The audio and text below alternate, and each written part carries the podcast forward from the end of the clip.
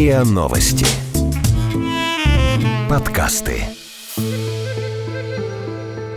Истории.док. Рассказываем незаурядное.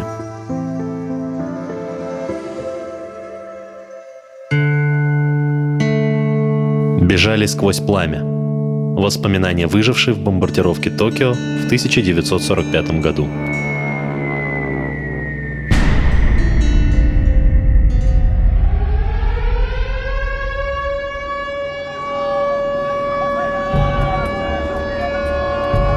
10 марта 1945 года, вскоре после полуночи, Токио подвергся налету американских ВВС.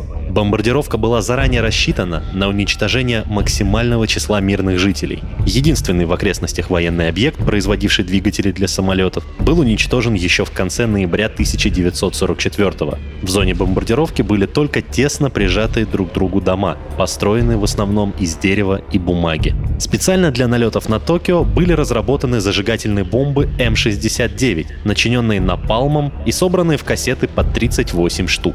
В ночь 10 марта американские ВВС развернули операцию под кодовым названием «Молитвенный дом». 279 бомбардировщиков сбросили на город 381 тысячу зажигательных бомб общей массой 1665 тонн.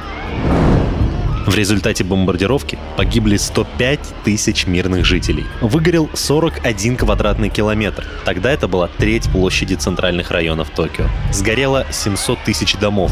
3 миллиона человек остались без крова. Считается, что этот налет привел к наибольшим в истории неядерных бомбардировок потерям среди мирного населения. Корреспондент РИА Новости в Токио Ксения Нака поговорила с женщиной, пережившей эту трагедию, японкой Харуйони Хей. В годовщину катастрофы очевидица бомбардировки поделилась своими воспоминаниями о том дне. Ксения перевела ее рассказ.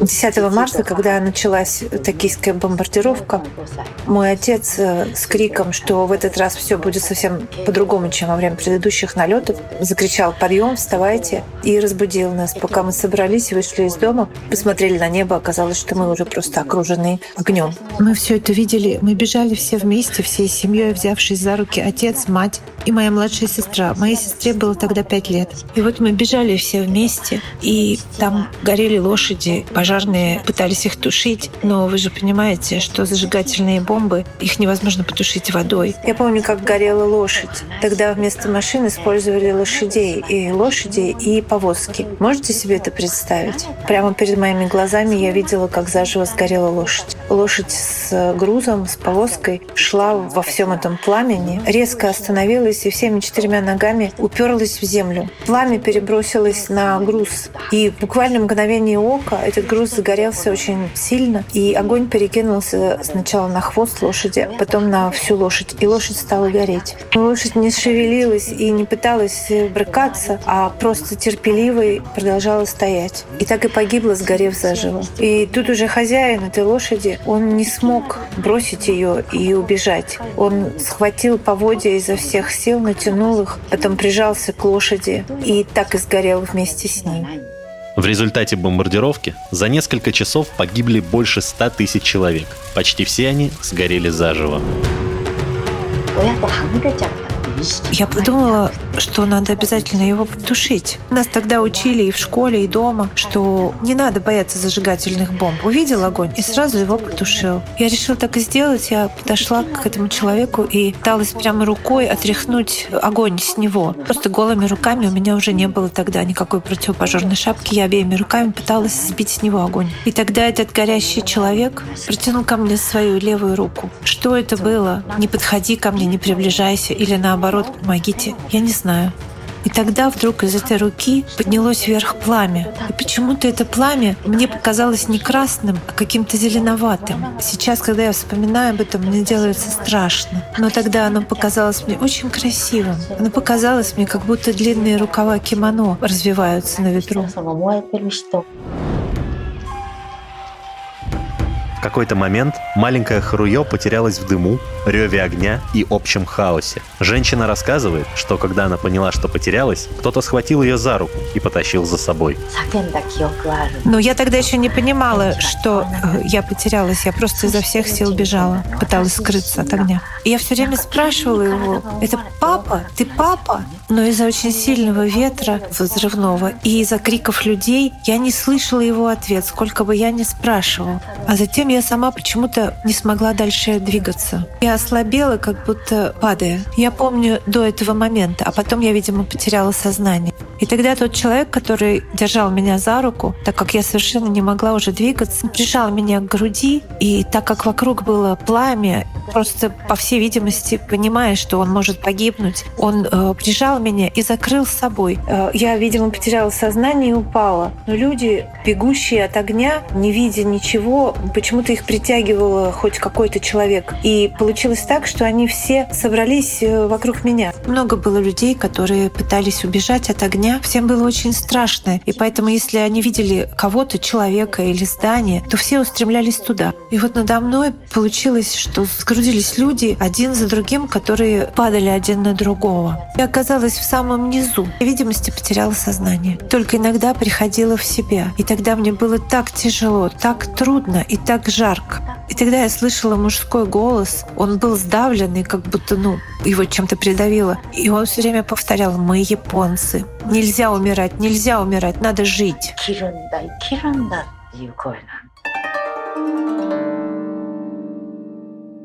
Пяти утра, когда сгорело все, что могло гореть, пожар стих. Харуё вытащили из-под груды тел. Оказалось, что из огня ее спас собственный отец.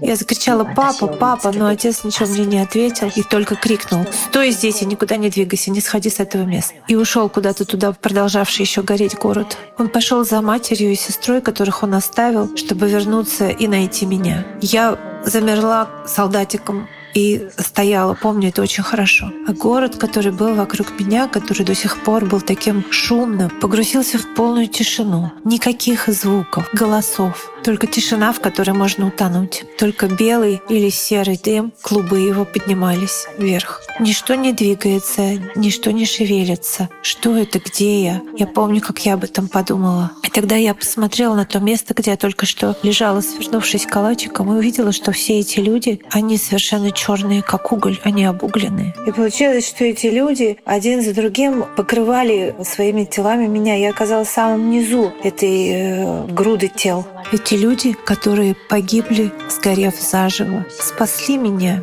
и отдали мне жизнь только благодаря тому, что я была в самом низу под ними.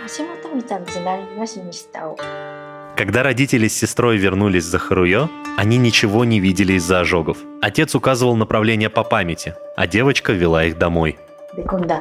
Когда все сгорело, город превратился просто в сгоревшее огромное поле, равнину. И там на ней остались только трупы огромное количество трупов. Так много, что невозможно было ходить. Дорога была покрыта трупами. Мы старались ходить так, чтобы не наступать на них. Но все эти трупы это были, видимо, родители, отцы, матери. Почти все они сжимали в руках обгоревшие тела маленьких детей, младенцев. Они лежали повсюду, и они были совершенно черные. Я смотрела на все это и старалась идти так, чтобы не наступить ни на кого.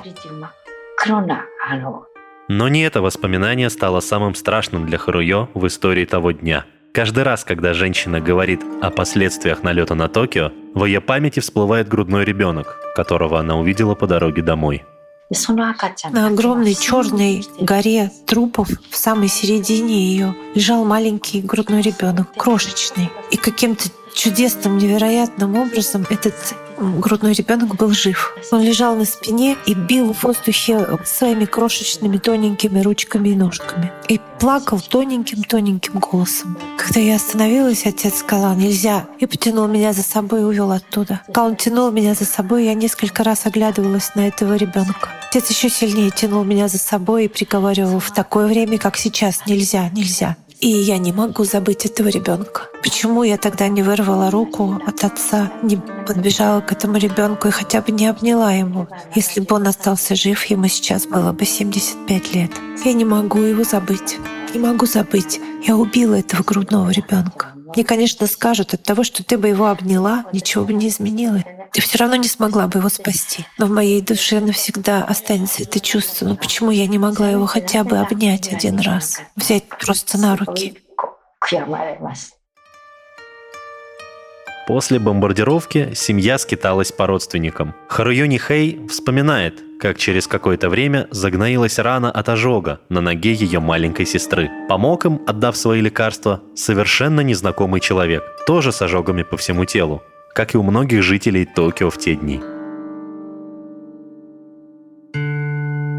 История до сих пор не рассудила, можно ли оправдать такое количество жертв среди мирного населения.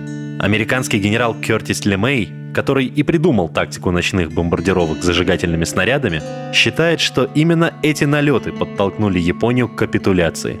Однако по окончании войны он сам говорил. «Думаю, если бы мы проиграли войну, то меня судили бы как военного преступника». В Японии нет общенационального траура по жертвам авиаудара на Токио 10 марта 1945 года. Но в самой столице уже почти 30 лет проводятся ежегодные памятные мероприятия. В одном из центральных районов города расположен Центр бомбардировки Токио и материалов войны.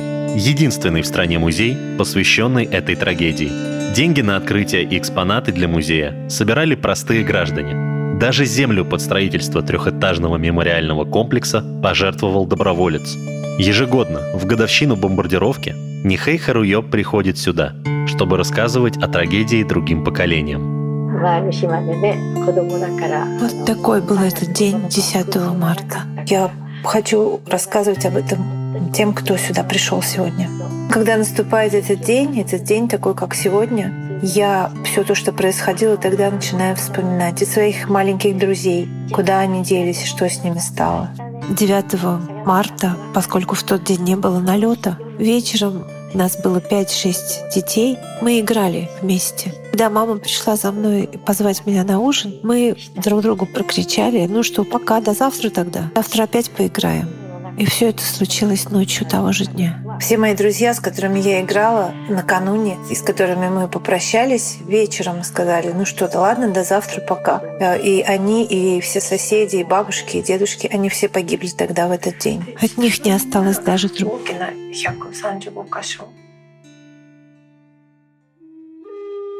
Вы слушали эпизод «Бежали сквозь пламя. Воспоминания выживших в бомбардировке Токио в 1945 году». Подкаст истории.док. Эпизод подготовил Игорь Кривицкий. Автор оригинальной статьи Ксения Нака. Голоса эпизода. Игорь Кривицкий, Ксения Нака, Иван Громов. Подписывайтесь на подкаст на сайте ria.ru в приложениях подкаст App Store и CastBox. Комментируйте и делитесь с друзьями.